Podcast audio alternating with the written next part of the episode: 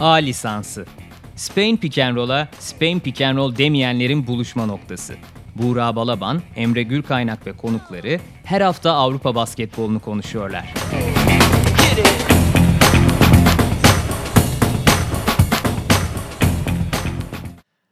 Merhabalar. Sokrates Podcast'in sezon boyunca Euroleague sohbetine konu olacak A lisansına hoş geldiniz. Ben Buğra Balaban, değerli Emre Gürkaynak'la beraber sezon boyunca sizlerle olacağız.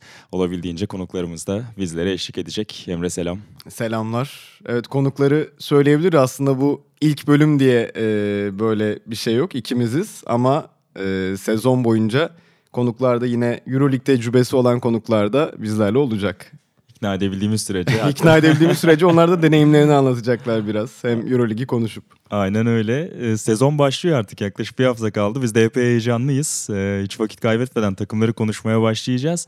İlk olarak tabii transfer dönemi de çok konuşuldu bu yaz ve Barcelona'nın başı çektiği o furya e, herkesi etkiledi. İşte çok konuşulmayan takımlar arasında dahi işte Bayern'in Greg Monroe'su, birçok takımın özel oyuncuları var. Seni en çok etkileyen transferler neydi? Öyle bir iki öneriyle başlayalım sonrasında da takımlara geçelim. Ee, ben mesela geçen sene CSK şampiyonluğa doğru yürürken özellikle hani Will Clyburn MVP oldu vesaire. Hani aynı takımda De Colo vardı, Rodriguez vardı ama e, orada işte biraz daha dikkatimi çeken isim hep Corey Higgins'ti. Zaten böyle Antep'ten beri biliyoruz işte Michael Jordan'ın vaftizi oldu vesaire. Çok ayrı bir karakter. Ben orada çok e, önemli rol oynadığını düşünüyordum Corey Higgins'in. Onun Barcelona'ya gidişi belki tek başına değil ama hem mesela Corey Higgins çok beğeniyorum. Hem mesela Jalgiris'i izlerken Brandon Davis çok beğeniyorum. Ee, onların üzerine tabii işte Mirotic'in eklenmesi vesaire biraz Barcelona diyeceğim bu yandan. Bir de e, Alexey Şved'i tuttukları için e, ona uyabilecek bir çekirdek sonunda oluşturuyor Kimki bence. Yanlarına da Kimki'ye ekleyeyim. Epey yatırım geldi onlardan da hakikaten. Ee, onları zaten konuşacağız birazdan tek tek şeye girmeyelim ama e, ben biraz daha böyle yan parça eklemelerini daha yapan takımları şöyle bir gözüme kestirdim. Hem de farklı bir e, takım vermek açısından söyleyeyim. Ben geçen yıl çok beğeniyordum Jordan Mickey'i. E, Real'in hem Jordan Mickey katkısı hem La Provitola etkisi zaten birazdan Real'i konuşurken de detaylandırırız. Bence çok çok özel eklemeler. O yüzden Jordan Mickey'i sayacağım. Zaten geçen yıl Euroleague'in en iyi çaylarını diye bana kalırsa. Ee, bakalım nasıl olacak Süper Kupa finalinde de oynadığı sürelerde gayet iyi görünmüştü. Ee, tek tek takımla konuşurken de zaten diğer transferlere geçeriz. Ee, kendi temsilcilerimizle başlayalım arzu edersen. Sonra süreyi ucunu kaçırıp evet, ondan sıkıntıya sonra, girmeyelim. Aynen onların dakikasını kısmayalım. Ee, Anadolu Efes'e girelim istersen. Geçtiğimiz yılı rüya gibi geçirdi Efes. Ee, 18-19 yıl sonra Final Four'a döndü. yakından takip ettin zaten. Aynen ben de e, salondaydım sezonun çok büyük bir bölümünde. E, sonrasında Vitoria'ya gitme imkanı da buldum. E, epey keyifliydi. Ee, ama artık e, o rüyadan uyanma vakti mi yoksa çekirdeği korumak, yan parçaları eklemek sence Efes'i yine o seviyede tutacak mı? Pası öyle atayım üzerine konuşalım. Ya bence en doğru yaptığı şey zaten hani ben lig maçlarını anlattığım için biliyorum. Ee, hani Final Four geçti, Efes finale çıktı o rüya sezonun sonrasında finalde kaybetti vesaire. Hani olabilecek şeyler bunlar sonuçta biraz daha o Final Four'un zaten tecrübesiz tarafı olarak görülüyordu. Böyle playoff'ta mesela çeyrek finalde maçı anlatırken veya sezonun son maçlarını anlatırken ve tak iki kişiyle iki yıllık sözleşme uzatılıyor. Sonra yarı finale geçiyorlar. İki kişiyle daha uzatılıyor. İşte koçla uzatıldı. Bence onlar yani Ergin Ataman'ın orada söylediği şey çok doğruydu. O basın toplantısında Final Four'da. Ee, biz bir kadro kurduk. Bu, bu kadroyla Final Four'a geldik. Ve bu kadroyla da hani çok ufak değişikliğimiz olabilir. Biz istemiyorsak kimseyi göndermeyeceğiz e, eklemeler yapabiliriz ama böyle devam edeceğiz dedi. Bence bunu söylüyor olmak hani bir planınızın olduğunu gösteriyor. Zaten o ufak hani kimseyi istemiyorsak göndermeyeceğiz. İstediği Brock Motum'du. Zaten belli oluyordu ki bence e, Ergin Hoca'nın ilk kupası, Türkiye kupası geçen sene aldı. E, Fenerbahçe'yi daha ilk çeyrek finalde yenip ki Efes 8'den girmişti yani Aynen, Türkiye sezon önceki. Fenerbahçe hmm. birinciydi. Orada yenip e, kupaya uzanırken hem Simon'un hem Motum'un bence önemli payları vardı. Yani bir kupada çok önemli katkısı vardı Motum'un. E, ki Valencia'da da bence iyi olacak ama Efes'e uymadı bir şekilde. Hocanın planına uymadı. Ya bu Efes'in bu dediğim şeyi çok önemli. Hani böyle devam edeceğiz demesi çok önemli. Ve bence e, bizim de yakından yaşadığımız Shane Larkin efektini bu sene en baştan beri yaşayacak olmak çok önemli. Kesinlikle öyle. Ya salonda e, bahsettiğin sezon özellikle ikinci yarısındaki birçok maçta aralarda maç önünde devre arasında konuşma imkanı da bulmuştuk. Yani Larkin'in yaptığı bazı şeyler özellikle salonda çıplak gözle izlerken hakikaten tüyleriniz diken diken edebiliyor. E, ve geçen yılın ilk yarısında ne kadar aslında kötü girdiğini şu Larkin'in unutmak kolay. Çünkü son iki son 2-3 ay öyle bir geçirdi ki e, ne Aşırı kadar kolay yani. Aynen öyle yani. İlk başlarda herkes gitsin. İşte sosyal medyada tepkiler vardı. Koça hatta söylediği ufak tefek e, tweetler vardır Erkin'in ve buraya döneceğini o 3-4 ayın tahmin etmek herhalde imkansızdı ama şimdi bambaşka şeyler konuşuyoruz. Acaba Larkin'in milli takım devşirir mi diye konuşuyoruz. Bir anda ulusal bir kahraman haline dönüşecek neredeyse milli takıma da gelirse. Onu korumak ana planda dediğin bence gibi. ABD'de bile oynardı bu yaz. ya bu takımı gördükten sonra. Hakikaten öyle. Ee, ana plan onu korumaktı. Onun dönüp dönmeyeceği biraz daha uzun sürdü tabii ki NBA'den bir kontrat beklediği için ama sonunda oradan da müjdeli haberi aldı Efes ve e, yola devam ediyor. Bahsettiğin gibi Motum gitti ama işte Alex Peters yani yakın bir profil, e, iyi bir şutör. E, Ceska ile çaylak sezonunu geride bıraktı geçen yıl. E, o kadroya katıldı. Tolga Geçim ben e, biraz e, doğum yeri kaynaklı da çok sevdiğim bir oyuncudur Tolga Bandırmalı olmam vasıtasıyla. O da geldi ki hazırlık maçlarında çok iyi göründü. Yani... Valla yani şu iki saydığın isim bir kere ben hani her maçı hazırlık döneminde izleyemesem de böyle skorlara bakıyorum. Alec Peters hep en skorerdi o İtalya'daki özellikle aynen. kamp döneminde. Ya Tolga'yı da bence doğum yerinden çok daha fazlası biraz sakatlık problemi yaşıyor. Geçen sene de yaşadı ama yani 4 numaradan 3 numaraya çekerseniz 3 numaradan bir anda oyun kurabiliyor. Çok iyi ikili oyun oynayabiliyor bana kalırsa hani maçın belli dönemlerinde. O yüzden Euro Lig'de bile el rahatlatabilecek bir oyuncu bence. Aynı fikirdeyim. Ee, çok da dediğim Çok gibi... beklenti artırmayalım da yine de öyle mutlaka, gözüküyor. Mutlaka ama ya medya gününde kısa bir süre e, uğrama imkanı buldum. Dergi işlerinden dolayı çok uzun kalamadım ama orada Dunstan'la bir ayaküstü sohbet etme imkanı buldum. Ona da sorduğum sorulardan biri Tolga ile alakalıydı. Direkt şunu dedi yani dik- çok dikkatimi çekti yani. Tabii karşılıklı oynadığımız maçlar olmuştu ama yakından tanımıyordum nasıl bir oyuncu olduğunu. Bizleyken şuna dikkat ettim. Hiç geri adım atmıyor dedi. Yani oyuncuların genelde özellikle Türk oyuncuların ilk adımlarında biraz stresli olduğunu, biraz çekingen davrandığını biliriz. Tolga'da hiç öyle bir şey yok dedi. Geldiği andan itibaren çok özgüvenli, hiç geri adım atmıyor dedi. Ki bunu Dunstan gibi sertliğiyle, geri adım atmamasıyla ön planda olan birinden duymak Doğru önemliydi. kişiden alıyorsunuz. Aynen öyle. Övgüyü. Ee, son olarak da Chris Singleton eklendi tabii ki özellikle geçen yıl Moerman ve Dunstan'ın 35 dakikaları gördüğü an maçları hatırlıyoruz hedef maçlarda. Onları oturttuğunda hep bir problem yaşıyordu Ergin Ataman ve hem 4 numarayı hem 5 numarayı bence çok iyi yedekleyebilecek bir oyuncu Singleton ki hatta iyi döneminde ilk 5'e de yazacağınız bir oyuncu ama Singleton'ın ne yapacağı belli olmaz. Ee, ben çok beğendim açıkçası o eklemeyi. Yani Barcelona öğütücüsünde birçok oyuncu performansının altında kaldı geçen yıllarda. Moerman da buna bir örnekti. Ee, birçok oyuncuyu sayıp Tyrese Rice'ı da sayabiliriz hatta yıllar önceden. Ee, Singleton da çok yüksek bir etki yapmadı belki Barcelona'da ama ben biraz onun kulüp yapısıyla da alakalı olduğunu düşünüyorum. Ee, Ergin Ataman'ın oyununda, onun sisteminde, o şutta özgüven veren, oyuncuların birebir hücumlarına özgüven veren sisteminde ben etkili olabileceğini, yeniden ayağa kalkacağını düşünüyorum Singleton'ın ki ondan da iyi katkı alırsa Efes zaten ev sahibi avantajını gözüne dikecektir yine büyük ihtimalle.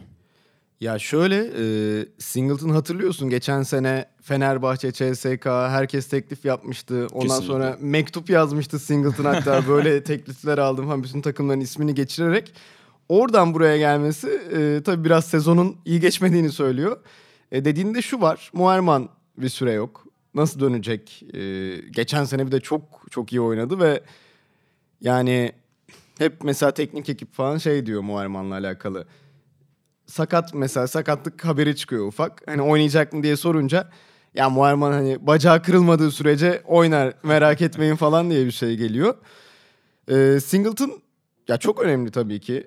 Ee, Fenerbahçe'ye de gitse mesela bence benzer bir etki yapabilirdi. Sadece soru işareti o geçen sene sanıyorum. Başka bir soru işareti olmayacaktır. İş ahlakı, işte oyun içinde ne kadar kopacak, ne kadar parkede kafası kalacak. Bunlar tabii önemli ama şu da özellikle Muharman döndükten sonra Singleton hani mecbur olmama lüksü bence önemli Efes için. Yani Singleton kötü iş çıkardığında dağılacak bir yapıda değil şu an kadro.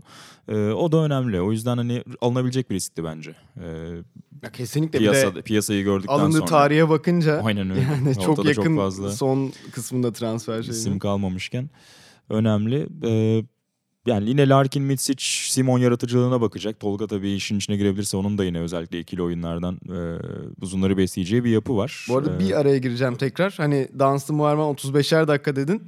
Dunstan Gloria Cup'ta da hala 35 dakika oynuyor onu söyleyeyim.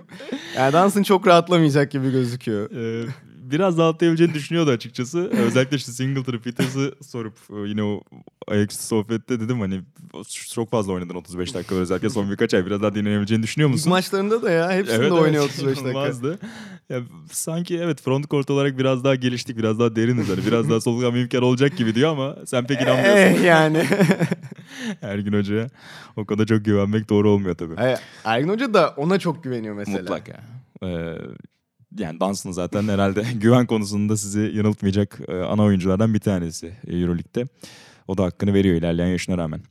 Ee, eklemek istediğimiz bir şey var mı? Ya da beklentileri neler? Onu da yavaş yavaş bu arada kapatalım. 8'i yapıyorsak ben Efes'i koyacağım. Yani Tabii. sıralı değil de 8 takımı yani playoff yapacak Evet. takımlardan biri olarak görüyorum şimdi. Sonuna doğru podcast'ın derleriz ilk 8 Tamam. seçimimiz zaten ama tabii Efes'i herhalde dışarıda bırakmayacağız gibi görünüyor.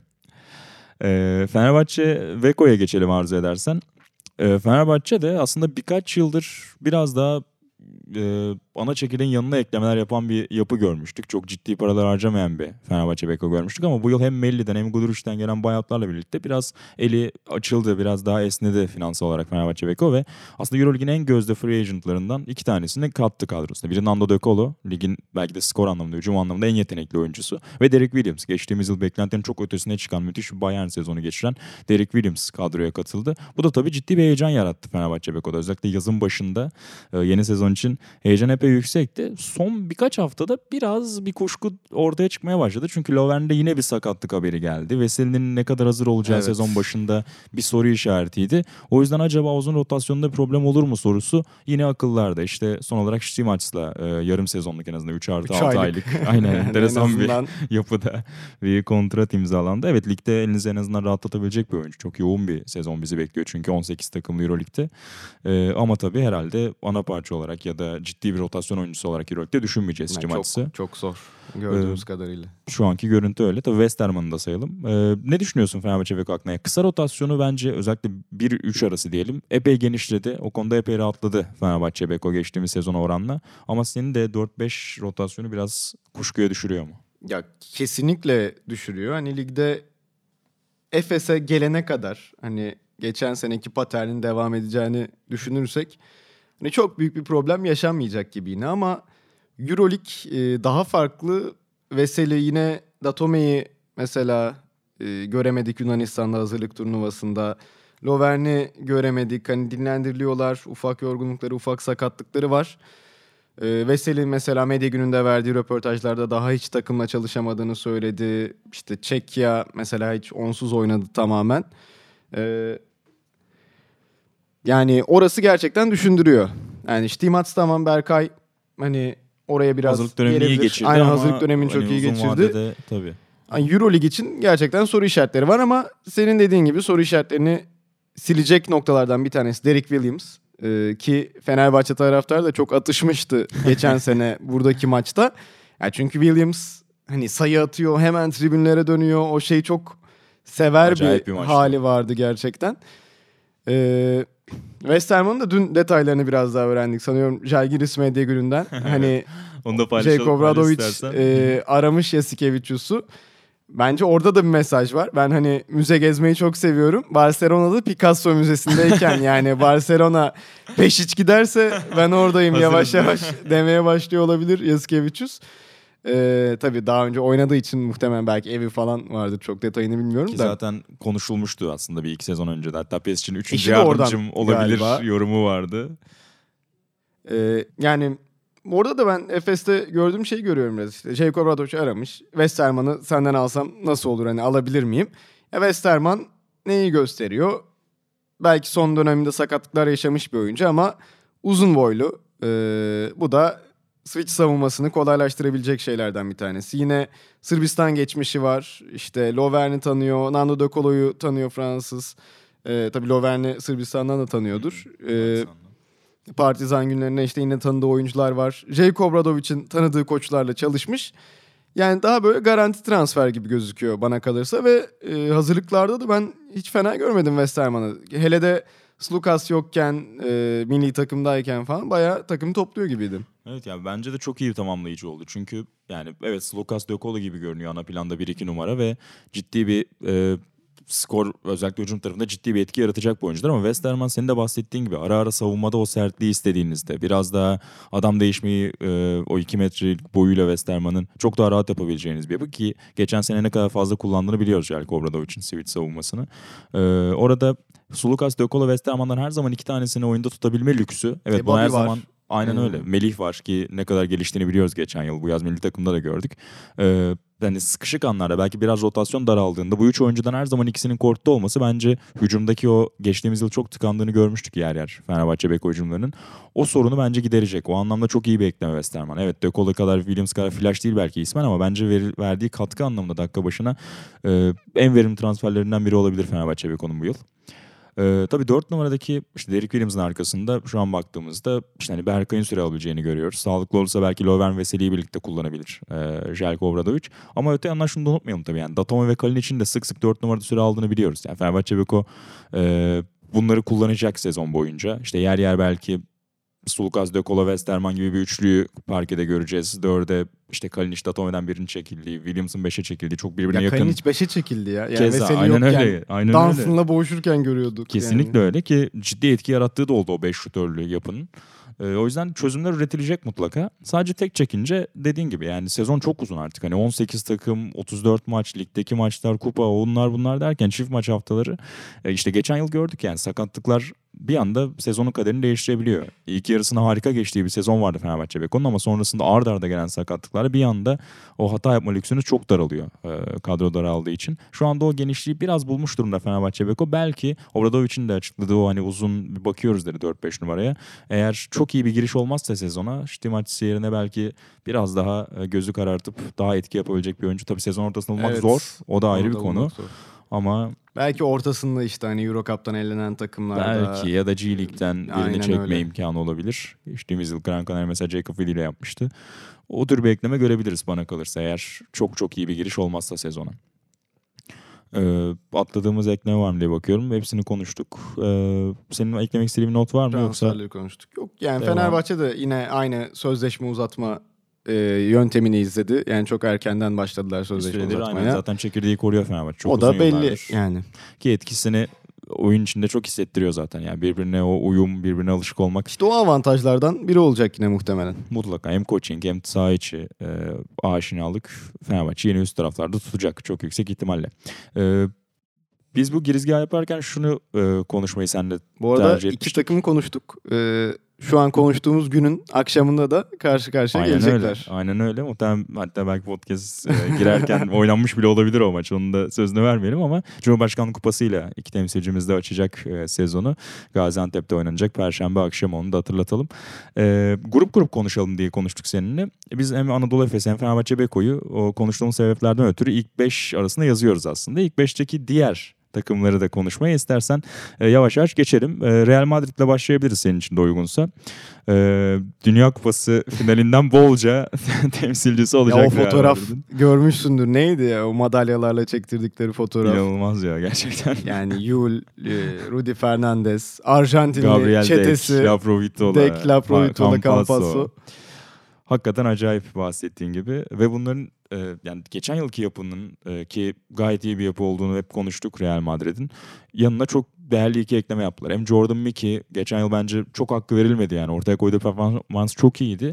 Bence hatta oynaması gerekenden daha az süre aldı. Orada işte biraz Malcolm Thomas'la e, dakikaları çekişiyordu. O yüzden bu yıl evet Tavares çok etkileyici bir oyuncu iyi oynadığında ama onun faal problemleri Tavares var yedeği de Miki. yani Şu hakikaten acayip şu an. Yani geçen Ayon çok somurtuyordu. Çok oynadığı süreden hoşnutsuzdu. Onu yollayıp iler, yaşı ilerlemiş bir Ayon'u yollayıp onun yerine Mickey'i getirmek, iki yıllık bir kontratla onu getirmek epey etkileyici bana kalırsa. Bir diğer ekleme de Laprovitola ki MVP. onun da aynen öyle yani ACB İspanya Ligi'nin MVP'si en değerli oyuncusu. Badalo'nun yeniden eski günlerini hatırlatan bir sezon yaşattı. Avrupa'ya çıkardı. Euro Cup taşı da aynen öyle. Ee, hakikaten benim bu sezon için yani normal sezon zirvesi seçmem gerekirse eğer e, herhalde bir numara Real Madrid olacak. Sana bu pası öyle atayım. Ya çok şu noktada e, bunun dışında kalmak çok mümkün değil. İşte Barcelona diyoruz. ne kadar transfer yaptığından bahsediyoruz ama oraya bu Real Madrid o Barcelona'yı yendi yani. Biraz belki sıkıntı şu olabilir. O 5 oyuncu bahsettiğimiz Dünya Kupası finalindeydi ve yani çok kısa süre sonra yine iyi maçlar çıkardılar ki o maç e, o Süper Kupa finalinde hani yeni transferlere Miki'ye de Laprovitola'ya da biraz daha kısıtlı dakika Evet, evet. verdi Pablo Lasso yani ona rağmen takım çok iyi oynadı. Biraz hani erkenden pik yaptı da bu takım düşer mi daha sonra sorusu olabilir. Ama Pablo Lasso e, yani çok uzun süredir bence öyle de çok hakkı da verilmiyor olabilir. Elit koçlardan bir tanesi çok net bir Mutlaka. şekilde. E, yani Laprovitola'nın savunmada bazı sıkıntıları olabilir. E, yine takım olarak genel savunmada bir sıkıntı yaşayabilirler ama işin diğer kısmı, koştukları kısmı veya kendilerini sıkmak istedikleri kısımlarda bence hiçbir sorun olmayacak. E, ya gerçekten EuroLeague'de bire oynayan bir Real Madrid var. Bir de şey de Arjantin pazarını nasıl kullanabildikleri onlar başta bütün Muhteşem. İspanyol takımları diyebiliriz. Yani Baskonya ve Ya Real Baskonya'da da hep tabii ama öyle. E, çok açık yani aslında gözlerin çevrilmesi gereken yerlerden bir tanesi olarak. Tabii ki de müthiş bir avantajları var. Hani Dil kültür olarak, kültür dil olarak ama gerçekten onu gösteriyorlar.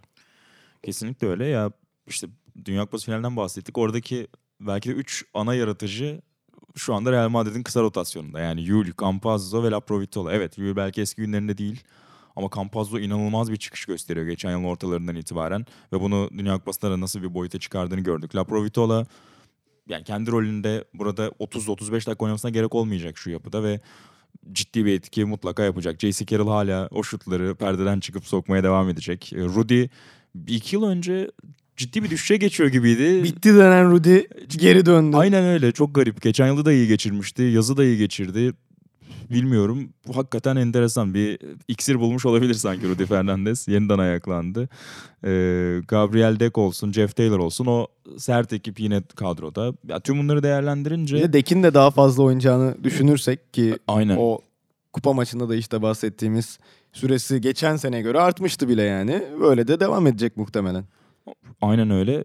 Tek soru işareti senin az önce güzel bir parantez açtın. Yani acaba işte yazı hiç dinlenemeden geçiren çok ciddi bir oyuncu grubu var ana rotasyonda. Onlar için geçen aylar, ard arda maçlar, çift maç haftaları biraz yorucu olur mu? Çünkü ACB de e, İspanya Basketbol Ligi de diğer liglere göre daha kalabalık ve daha fazla maça e, oyuncuları sevk ediyor. O yüzden bu derinliği ne kadar kullanabileceği önemli olacak Real Madrid'in. Yer yer belki o genç oyuncuları da daha fazla kullanacaklar ligde. İşte Garuba'yı falan deneyeceklerdir muhtemelen ki o da ciddi bir eklenti yaratıyor önümüzdeki yıllar için. Ee, enteresan bir S- Skola sohbette var bu arada. Skola'yı da da alıp alamayacakları yani konuşuluyor. İşte Bu İnanılmaz bir yaz geçirdikten sonra Skola yeniden dönebilir mi acaba? Ee, Reyes'le ya ben şeye bu arada bayıldım. Çok e, Euroleague'den biraz dışarı çıkacağım da Kerem Gönlüm yorum yaparken işte Arjantin maçında finalde özellikle Skola'yı övdü. Hani ben de bırakmıyorum. Çünkü İTÜ'de yeni sözleşme imzaladı. ki ikinci ligdeydi. geldi, İşte hani Lig'e. ben de bırakmıyorum. Bunun yaşla alakası yok dedi ve bir anda Süper Lig oyuncusu oldu yani. O da müthiş oldu gerçekten. Hani o kafa yapısının ödülünü almış gibi oldu bir anda. Aynen öyle. Son 20 yılında Türk basketbolunda olan bir oyuncuydu. Belki bir veda turu olarak bu yılda e, Süper Lig'de izlemek keyifli olacak Kerem Gönlüm'ü senin de bahsettiğin gibi. Ee, yeniden dönelim Euroleague'e. Ee, Real'de eklemek istediğin bir şey var mı? Süper Kupa finalini biraz maçı konuşup oradan Barcelona'ya geçebiliriz diye düşünüyorum. Maça ilk birkaç dakikada daha hızlı başlayan taraf Barcelona Lassa'ydı. Sonrasında ama inanılmaz bir kontrolü ele alış Real Madrid'den. Yani tamam siz hani yeni parçalarsınız ama biz burada bir yapımız var. Bizim ne oynadığımız belliyi çok net hissettirdiler. Çünkü Barcelona hücumlarına baktığında 3 pasın üzerine neredeyse hiç görmedik. Çok uzunca bir süre. Hatta ben düşünüyorum tekrar izlediğim anları. De neredeyse hiç. Yani getiriyorlar. Evet çok fazla bireysel yaratıcı var şu an Birine Barcelona'da. veriyorlar, atıyor. Evet yani Barcelona açısından işin güzelliği hakikaten acayip bireysel silahlara sahipler. Ee, orada tabii Abrines oynamadı. Birkaç eksik vardı tabii ki ama işte Delaney'nin oynadığını gördük ve fena görünmüyor. Savunmada ama bir zaaf yaratacak. Onu hissedebiliyorsunuz ama hücumda ciddi bir etki yapıyor. Ee, işte Mirotic hiç bakmadan alıp forvette topu aldığı anda kaldırıp atıyor el üzerinden. Corey Higgins zaten çok fazla asist özelliği önle ön plana çıkan bir oyuncu değil. Yine sürekli çembere bakıyor. Ya bunlar güzel ama bir yandan da Real Madrid'in o akıcı hücumlarını görmek, neredeyse her hücumda bilinçli bir set oynandığını görmek, çok daha fazla pas trafiğini görmek bence Real Madrid'i bir adım hatta şu an için en azından ilk 3-4 ay için birkaç adım önüne koyuyor Barcelona Lass'ın. O Süper Kupa finalindeki o etkileyici Özellikle ikinci çeyrek ve geri kalan kısım. Ya kesin öyle. Bir de son dönemde çok final serilerinde olsun, kupalarda olsun. Baskonya girdi, Valencia girdi araya. Öyle çok Barcelona Real e, izlemekten de biraz şey kaldık. Bu sene biraz daha onların dominant bir Barça Real senesi olabilir. Yani hem kupada işte hem lig finalinde falan izleyeceğimiz bir senaryoya gidebiliriz. Aynen öyle o anlamda da keyifli bir sezon bizi bekliyor. Barcelona'ya o şekilde geçelim. Ee, transfer döneminin en fiyakalı Transferin ekibi. şampiyonu. Hiç şüphesiz e, en fiyakalı e, ekibi Brandon Davies, Alex Abrines, Corey Higgins, Nikola Mirotic ve son olarak da e, Örtel sakatlığıyla beraber Malcolm Delaney'i kadroya kattılar. Neredeyse bir ilk 5 yarattılar transferlerden ki şampiyonla oynayacak bir ilk 5 olabilir bu. Onun yanında geçen yılki takımdan da e, çok ciddi bir kısmı duruyor işte. Serafen Singleton ve Blazic gibi yan parçalar gitti ama ana roldeki oyuncular Pengos gibi, e, Hanga gibi, Klaver gibi her biri duruyorlar acayip bir yapı ama tek bir topla oynanan bir spor basketbol ve bu biraz problem yaratabilir sanki Barcelona'ya. Ya kesin öyle. Ee, işte ben maçı izleyemedim aslında kupa maçını tam biraz Ozan'la yani maçı anlattıran isme maçı anlatan isme biraz maçı anlattırdım. Ee, o şey dedim mesela ikinci yarı çok Jalgiris, Brandon Davis'i kullanarak Real'e zorluk çıkarmıştı. İşte Pešić de onu yapmaya çalıştı vesaire gibi söyledi. Ee, yani tabii peş için çok ilerleyen yaşına rağmen böyle yeniliklere veya başkasından gördüklerini almakta çekinmemesi güzel ama bu takımın gerçekten oynaması çok zor gözüküyor. Bence e, Örtel'in sakatlığı hayırlı olmuş gibi duruyor bir süreliğine en azından. E, ki onunla da sözleşme uzatmışlardı söylediğin gibi. E, Malcolm Delaney bence en gözde isimlerinden biriydi Avrupa'nın ve hala da öyle yani geri dönüşünde. Bir Abrines soru işareti belki sakatlıktan dönmesi itibariyle ama yani şu kadroya diyecek hiçbir şey yok. Tavanına vurmamış oyuncular bence. Higgins olsun, Davies olsun hani Mirotic falan saymıyorum da yani altları iki Amerikalı e, tavanı görmemiş isimler. İşte peşin onlara tavanı göstermesi lazım bence. Yani bu kadro e, kazansa kim şaşırdım diyebilir ki yani sonuç Kesinlikle olarak. öyle. Ee, Ama işte tabii o, düzenli olacak o da soru işareti. işte o tavanı gösterebilecek mi? Pesic bu konuda doğru bir oyun isim mi? Bu tabii soru işareti. Yani hakikaten isimlere tek tek baktığımızda senin de dediğin gibi. Ya Brandon Davis geçen yılın en parlayan oyuncularından biriydi ve Real Madrid de çok istiyordu. Birçok takıma yazıldı. Hatta Sonrasında- baştan Real'e gitti dendi sezonun Aynen öyle. İlk, başında. ilk dediğin gibi raporlarda Real Madrid'le anlaştığı söyleniyordu. Sonrasında Barcelona devreye girdi. Aldı. Malcolm Delaney için CSKA Moskova'nın uzun süre uğraştığını biliyoruz. Mike James transferinden önce. Aldı, alamadı, şöyle alıyor, böyle alıyor derken olmamıştı o iş. Sonrasında Barcelona devreye girdi. Nikola Mirotic hani bazı işte Derek Williams, Greg Monroe gibi oyuncular için konuştuk. NBA'den buraya geldiler. Hani ciddi bir etki Williams yarattı. Monroe'dan bekleniyor. Ama şunu atlamayalım. Onlar orada biraz spot ışıkların uzağında kalmış oyunculardı. Yani yeni NBA'de kendine bir rol bulamayıp sonrasında çıkış yolu olarak buraya gelen oyunculardı. Mirotic daha geçen yıl 4 tane ikinci tur hakkı verildi. Yani eskisi gibi değil artık ikinci tur draft hakları çok değerli bir şey NBA'de ve 4 tane pik verilip hani bayağı işte Bucks için Milwaukee Bucks'ın şampiyonluk yolunda en önemli bir beklemesi olarak Şey görülen bir ya, oyuncuydu. İşte CSK istedi alamadı, Real istedi alamadı falan. Burada da şey diyeceğiz hani Oklahoma istedi, Milwaukee istedi alamadı gibiye dönüyor olay. Utah'ın kontratı olduğu masada 40 milyon euronun üzerinde bir kontrat olduğu zaten biliniyordu. Ya tüm bunları değerlendirince Mirotic zaten Euroleague adına bambaşka bir, Euroleague tarihinde farklı bir yer edinecek bir transfer. Ee, Abrines'in hem sakatlık son hem de ayrı bir durum olduğu söyleniyor. Onun çok Ama Mirotic'in bu arada. Nasıl yuhalandığını gördün mü? Of acayip. Mirotic, Tomic bir de bu numaralar da Evet. arka Aynen. yani. Son ikili onlar To- kalmış to- güzel olmuş. Aynen. Tomic artık hani biraz eskidi o çok şey yapılmıyor ama Mirotic'in ya tabii onun oyunculuk döneminde açıklamaları da var. Real dışında bir takımda oynamam. Klasik Türkiye'de çok alışık olduğumuz o açıklamaları da varmış. O yüzden de tabii Barcelona formasıyla Wizing Center'a çıkması çok parlak bir e, şey vaat etmiyordu zaten. Mirotic de ıslıklardan payını aldı dediğin gibi. Ee, ya tek tek böyle sayınca hakikaten acayip bir takım ama nasıl oynayacaklar? Yani Süper Kupa finalinde gördüğümüz o bireysel yapı evet bence Barcelona'yı o kadar bireysel oynamak dahi yine playoff'ta ilk 5'te tutmayı yetecektir ama sonrası ne olacak? Yani playoff'taki o işler sertleştiğinde her takımın size daha fazla önlem aldığı bölümlerde belki kalırsa eğer Final Four'da önlerine çıkacak. Ee, çok fazla soru işareti var bana kalırsa. Yani 2002 Yugoslavya'nın başındayken Pesic çok ciddi soyunma odası krizleri yaşadı. İşte çok anlatılır otobüsteki küfürleşmelerden dolayı güvenlik görevlilerinin otobüsten indiği falan anlatılıyor Indianapolis'te. Acayip hikayeler var. Yani benzer şeyler burada da doğar mı? Bakalım enteresan bir sezon olacak o O zaman anlamda. şampiyonluğa doğru giderler yani. Gerçi doğru söylüyorsun. Sonu iyi bitmişti o hikayenin. En değerli parça senin söylediğin Brandon Davis bence de. Çünkü hakikaten pası düşünen, geçen yıl o özelliğini çok geliştirdi. Yegane oyuncu belki yeni transferler arasında. Ee, burada hem skor anlamında orta mesafede onu çok iyi kullandı Tavares'e karşı Pesic. Hem de takım arkadaşlarını çok iyi besliyor Brandon Davis. Arkadaşlarının işte koyduğu perdelerle, katları görüşü verdiği paslarla çok değerli. Hiç de öyle bencil oynayan bir oyuncu değil çok çok önemli. Yani Davis üzerinden bir yapı kurmaya sanki ihtiyacı var Barcelona aslında. En azından geçiş döneminde. Diğer oyuncular devreye girene kadar, birbirlerine Diğer daha uyum oyuncuların sağlayana ihtiyacı kadar. var gibi buna. Şu an Aynen pas öyle. verecek birine. Kesinlikle öyle yoksa e, bir buçuk pas ortalamalı hücumlar e, özellikle ilk ayında sezonun bizi bekliyor olabilir. E, eklemek istediğim bir şey var mı Barcelona ile ilgili? Vallahi yok şu an böyle kesiyorum ufaktan yarım saati de Aynen, biraz daha yaklaşıyoruz biraz gibi. daha hızlanalım. Bolca takım var yetişemeyeceğiz yoksa. Ceska ile devam edelim. Ee, süreyi de aşmadan biraz hızlanacağız gibi görünüyor. Ceska transfer çılgınlığı olan yazı daha çok kaybeden tarafta geçiren bir yapıdaydı.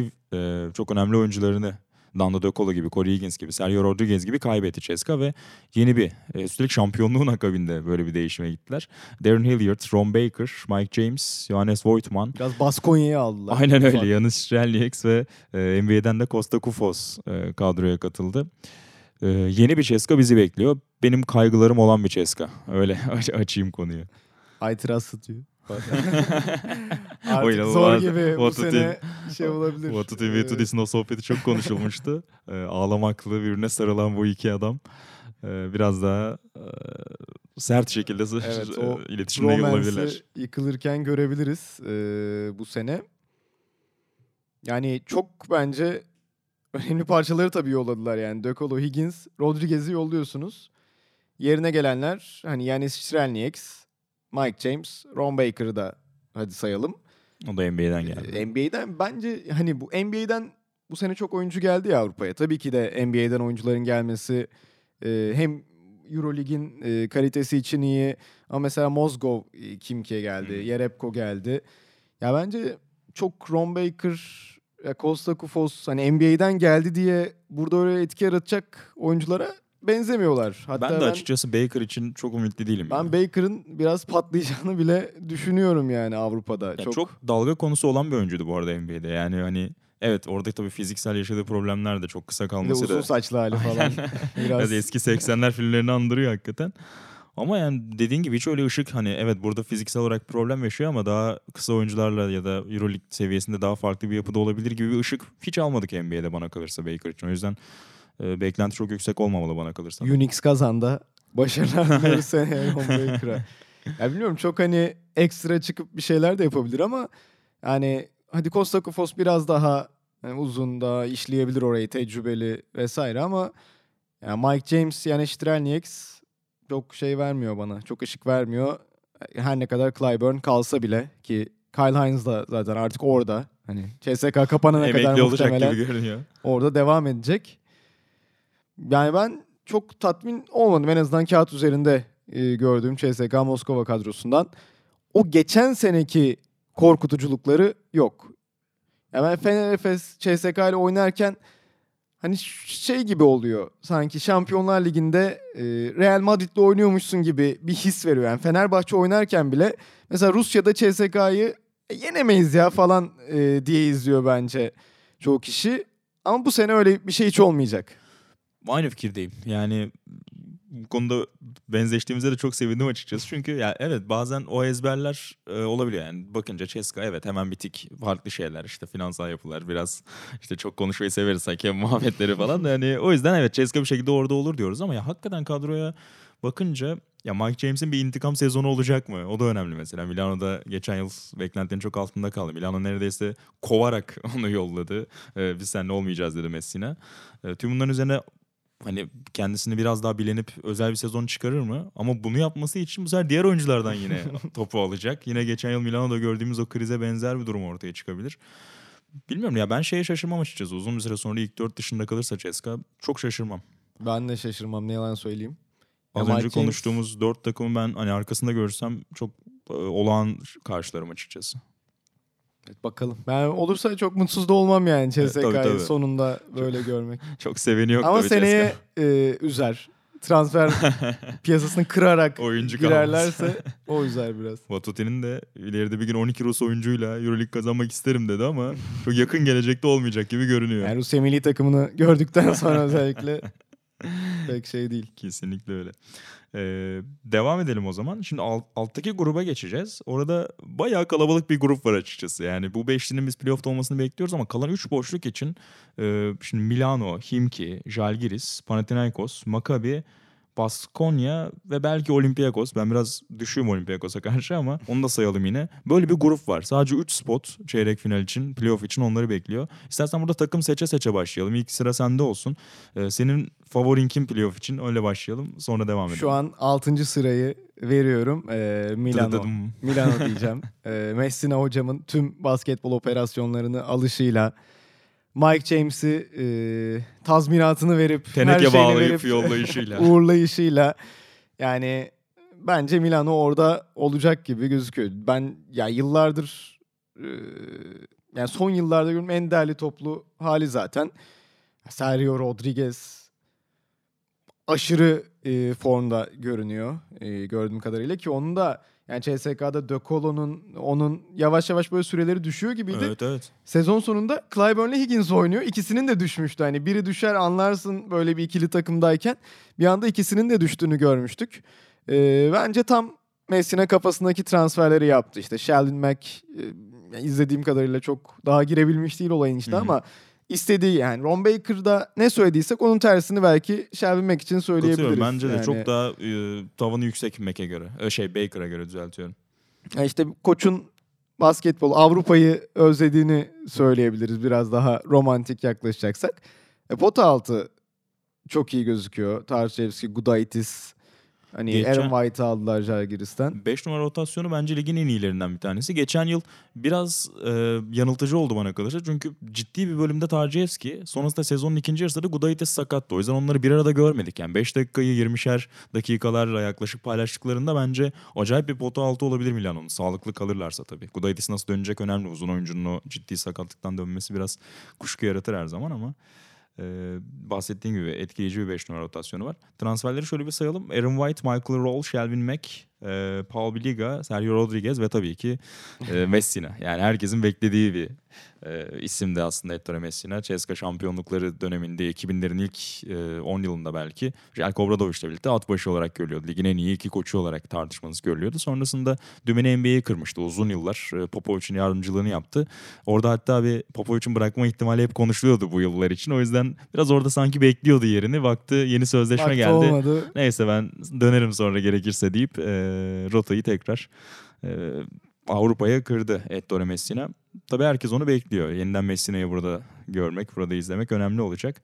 En çok herhalde umut vaat edilmesini, Milano'nun birçokları tarafından playoff'ta yeri garanti gibi görmesinin de herhalde e, ana sebebi Ettore Messina. Ya ana sebebi o ama Milano için her sene ya ben bile hani tam bu sene oldu diyorum. Mesela geçen sene de koçtan değil ama transferlerdendi yani. Mike James yanına işte Nedovic'i aldılar. Ee, tamam dedim bu sefer oluyor bu iş. Yine olmadı yani. Bakalım bu sene ama olacak gibi. 6'ya yazdım şu an. Geçen yıl tabii koçsuz sezon geçirmeleri de onlara yardımcı olmadı. Koçsuz sezon üzdü biraz. Milano. Cihani ile beraber. O zaman 7 7 sende. Ee, 7 bende. Ya ben çok zorlanıyorum. Zor bir spotta geldi bana. Ee, ya Himki'yi yazacağım. Ee, şüphelerim var Ee, ama yani kadro genişliğine baktığımızda e, yani genel kadro derinliğine baktığımızda ben herhalde o playoff spotlarından bir tanesini alacaklar diye düşünüyorum. Onlar da yine hani Barcelona için transfer şampiyon dedik ama Himki de neredeyse şöyle bir 10 oyuncu falan ekledi kadroya ve ilk 5'i Şvet dışında neredeyse tamamen değişti. NBA'den Jerebko ve Mozgov'u getirdiler. Devin Booker e, yine uzun rotasyonunda olacak.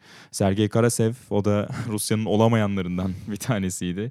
E, iyi gününde çok özel bir skorer. Bir 30 attığı bir gün görsek çok şaşırmayız belki.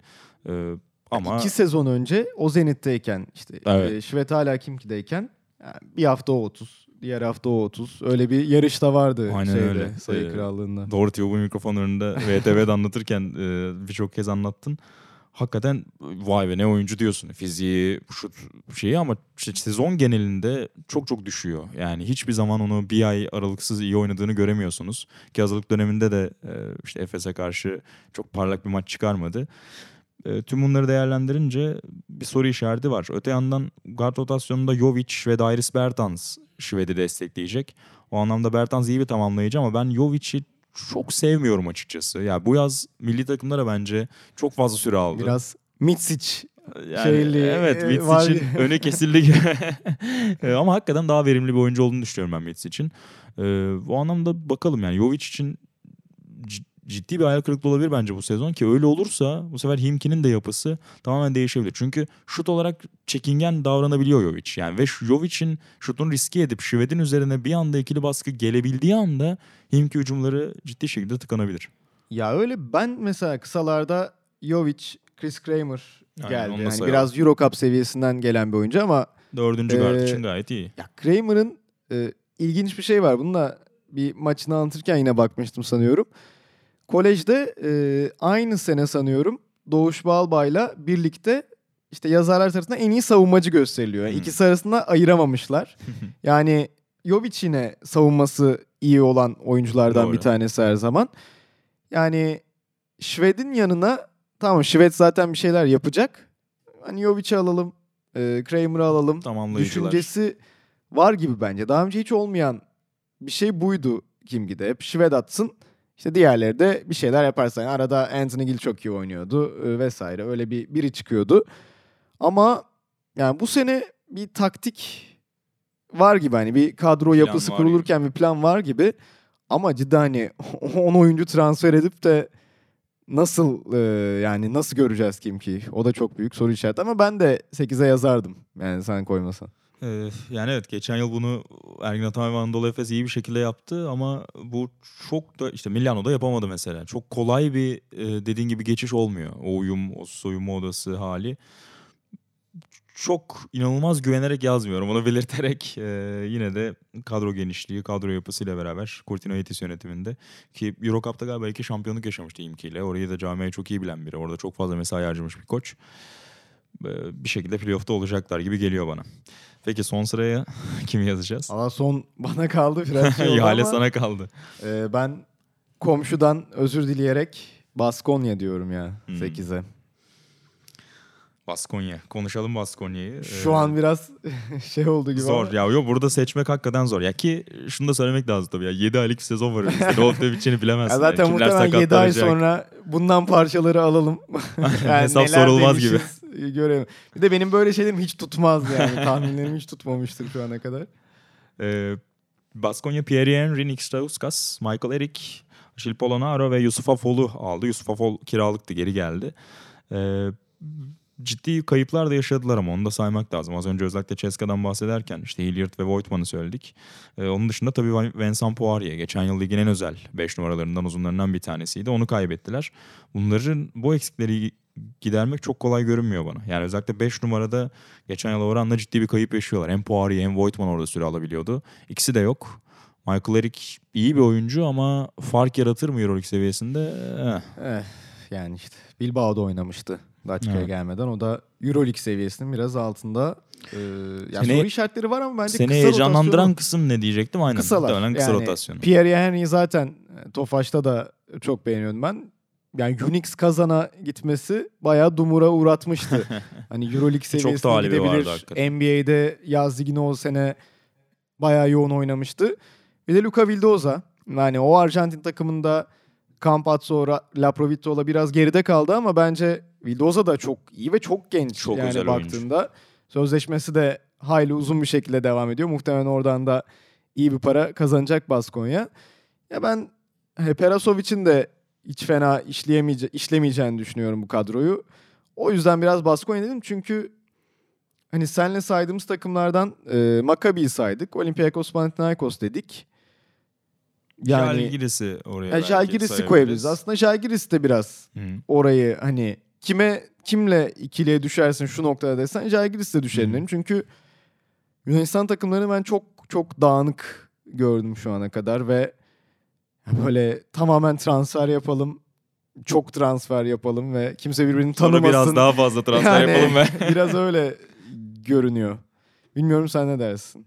Ee, evet katılıyorum ya. Özellikle benim Olympiakos'tan mm, yani hiç playoff beklentim yok. Hatta hani ilk onun dışında kalırsa çok şaşırmam açıkçası. Ama bu arada- hocama da Ya evet, yakışır şimdi- ve hayatın bu şeyinde. Doğru. Şimdi onu söyleyecektim. Yani koça da çok geçmiş olsun. Yani burada basın toplantılarına girdik ettik. Senin röportajların maç önü maç sonunda mutlaka oldu. Hakikaten çok değerli bir e, karakter David Blatt. Parkede başardıklarını zaten saymaya gerek yok. Çok çok e, başarılı bir koç. O apayrı. Ama onun dışında insani olarak da işte burada Daçka'dayken basın toplantılarında işte okul kültüründen bahsetmesi, öğrencileri spor salonu e, ve takım antrenmanlarını açtığından bahsetmesi yani kort dışına da o kültür oluşturmada hakikaten çok özel bir e, isim David Blatt. Şimdi ciddi bir e, rahatsızlığın pençesinde. Umarız o da e, güçlü kalmaya devam eder. Yani Olympiakos'tan önce biraz belki onu konuşmak lazım. E, ona bir şapka çıkaralım ama onun dışında dediğin gibi Oli beni de çok açıkçası umutlandırmıyor. Panathinaikos için biraz daha beklentim var. Bence yine e, playoff yarışının içinde kalabilecek bir yapıda Olympiakos'a oranla Panathinaikos. İşte özellikle Jimmer Fredette transferiyle yine Evet ya. yıllardır özlediğimiz e, o kolej efsanesi o şey Euroleague'e hani geldi. Fred transfer olduğunda bir şey. Panathinaikos'un transfer stratejisi e, Nick Calates'in hiç yapamadığı şeyleri çok iyi yapan ama diğer şeyleri yapamayan birini almak yani. Ama geçen yılı hatırlayınca hakikaten ya şutöre çok ihtiyacı vardı Panathinaikos'un. Yani ciddi bir kuraklık vardı şut anlamında. O yüzden e, hazırlık maçlarında da iyi maçlar çıkardı Fred. Yanılmıyorsam Fenerbahçe'ye karşı da 17-18 sayılık performansı vardı. E, hazır konuyu açmışken Pana'dan devam edelim istersen. Ya Tyrese Rice, Jacob Willie, Wesley Johnson, e, Jimmer Fredette en dikkat çeken transferleri. E, ama en önemlisi koç gitti. Yani Rick Pitino müthiş bir renk katmıştı lige. Çok kötü başlayan Pana'yı playoff'a sokmayı başarmıştı. Ki hatta Real'den maç çalmaya da çok yakınlardı playoff serisinde. E, sonrasında Amerika'ya dönmeyi tercih etti Pitino. Orada bir e, yol çizebileceğini hala kendisine düşünüyor. E, ve Panathinaikos da eski bir dostu geri çağırdı. e, üçüncü kez Panathinaikos'un başına geçiyor Pedulakis.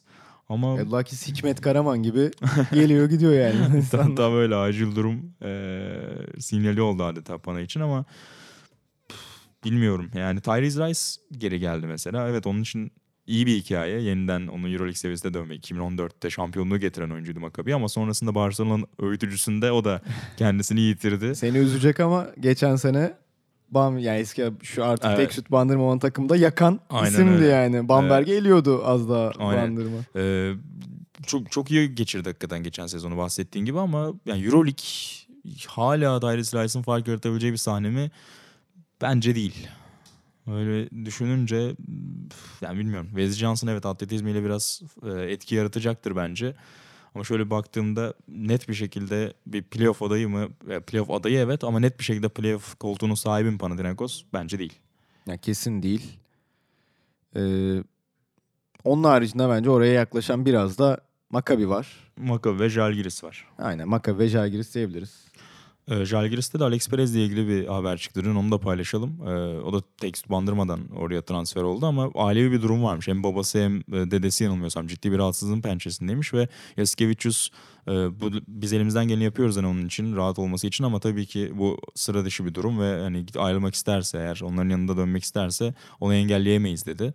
Ee, o da tabii devam edip etmeyeceği bir soru işareti. Son olarak sanırım gitme niyetim yok demiş Alex Perez ama tabii sağlık durumu olunca insan ne olacağını bilemiyor. Öyle bir şey olursa tabii bir anda tüm planları e, alt üst olabilir Žalgiris Kaunas'ın. O önemli olacak. Ama pota alt rotasyonu çok beğeniyorum ben. Bence Nigel Hayes ve Zach Lidey acayip etki yapacak. Bence Landale ya. Ya Landale zaten Kupası'nda- onun şüp- şüphe duymuyorum Landale'a. Dediğin gibi yani hem Dünya Kupası'nı çok iyi geçirdi hem geçen yıl Partizan'da çok iyi bir sezon geçirdi. Ama onun yanında hem Nigel Hayes'in ki Galatasaray'dan biliyoruz hem de Zach Lidey'in bence Olympiakos'un kötü sezonunda arada kaynadı ama Lidey çok değerli bir 4-5, 4.5 Kesin olabilir. Yani. Bence onun da yine bir ayağa kalkış sezonu olacak bu yıl. Ki o pota altı rotasyonunun e, katkısıyla Grigonis'in biraz daha tecrübelenmesiyle Lekavicius'un o rotasyona katılmasıyla Žalgiris bir şekilde coaching faktörüyle e, playoff'a atabilir gibi geliyor kendisini.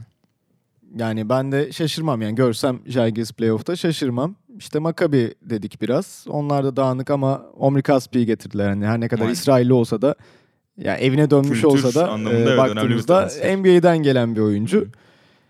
Ya ben bir de hani e, çok olur mu olmaz mı bilmiyorum ama bir sürpriz e, desen Güzel. Valencia derim buraya. Hmm. Yani Onları toplarken bir Valencia'yı da atmış olayım ortaya. anladım. Ee, Yani ben çok... Yani dipte kalmayacağını düşünüyorum en azından. ben özellikle rotasyonu Kino Kolom ismiyle beraber biraz yani çok severim bu arada Kolom'u ama tabii ya Euroleague başka bir seviye. Onun zaaflarının çok da ortaya çıkacağı bir seviye. Ee, Motum Labeyri gibi bir dört numara rotasyonu. Tabii Dornekamp'ı da sayalım ama. Biraz kaygısız bir rotasyon ama evet yani. olabilir. Rahat bir yapıda olacak Valencia ama bilmiyorum ben çok e, playoff yarışında görmedim. Salon çok iyi salon. Salonu iyi ama. Taraftar çok iyi. S- son olarak 8 numarayı da konuşup belki diğer takımları yavaş yavaş sonraki bölümlere bırakırız. Çünkü süreyi çok aşarız her birini konuşursak. Ee, sen 8. sıra için Baskonya'yı yazdın. Ben biraz Jalgiris ve Panathinaikos arasındayım açıkçası. O ikisi arasında kalıyorum. Aynen kaldın. biraz yeşillerde paylaşamadım diyelim.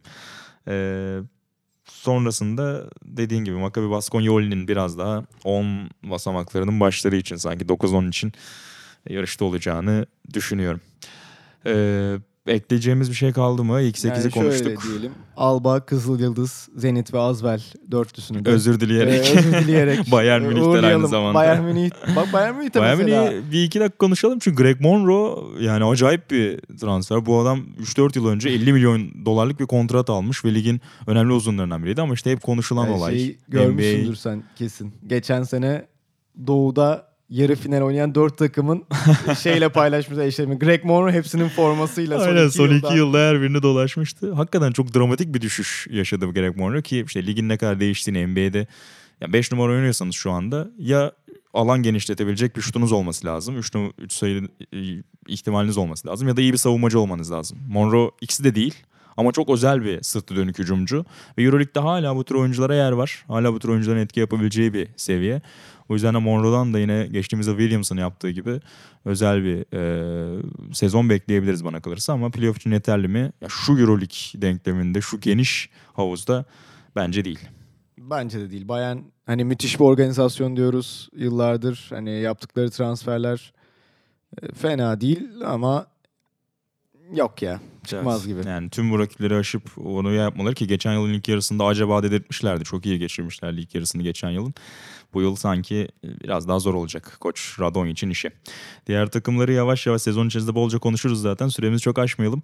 Ee, A lisansının ilk bölümünü yavaş yavaş kapatıyoruz. Biz sezon boyunca Emre'nin de bahsettiği gibi hem konuklarımızla hem de e, bu iki sesle sizlerle birlikte olacağız. Biz dinlediğiniz için teşekkür ederiz. Yeniden buluşmak üzere. Teşekkürler.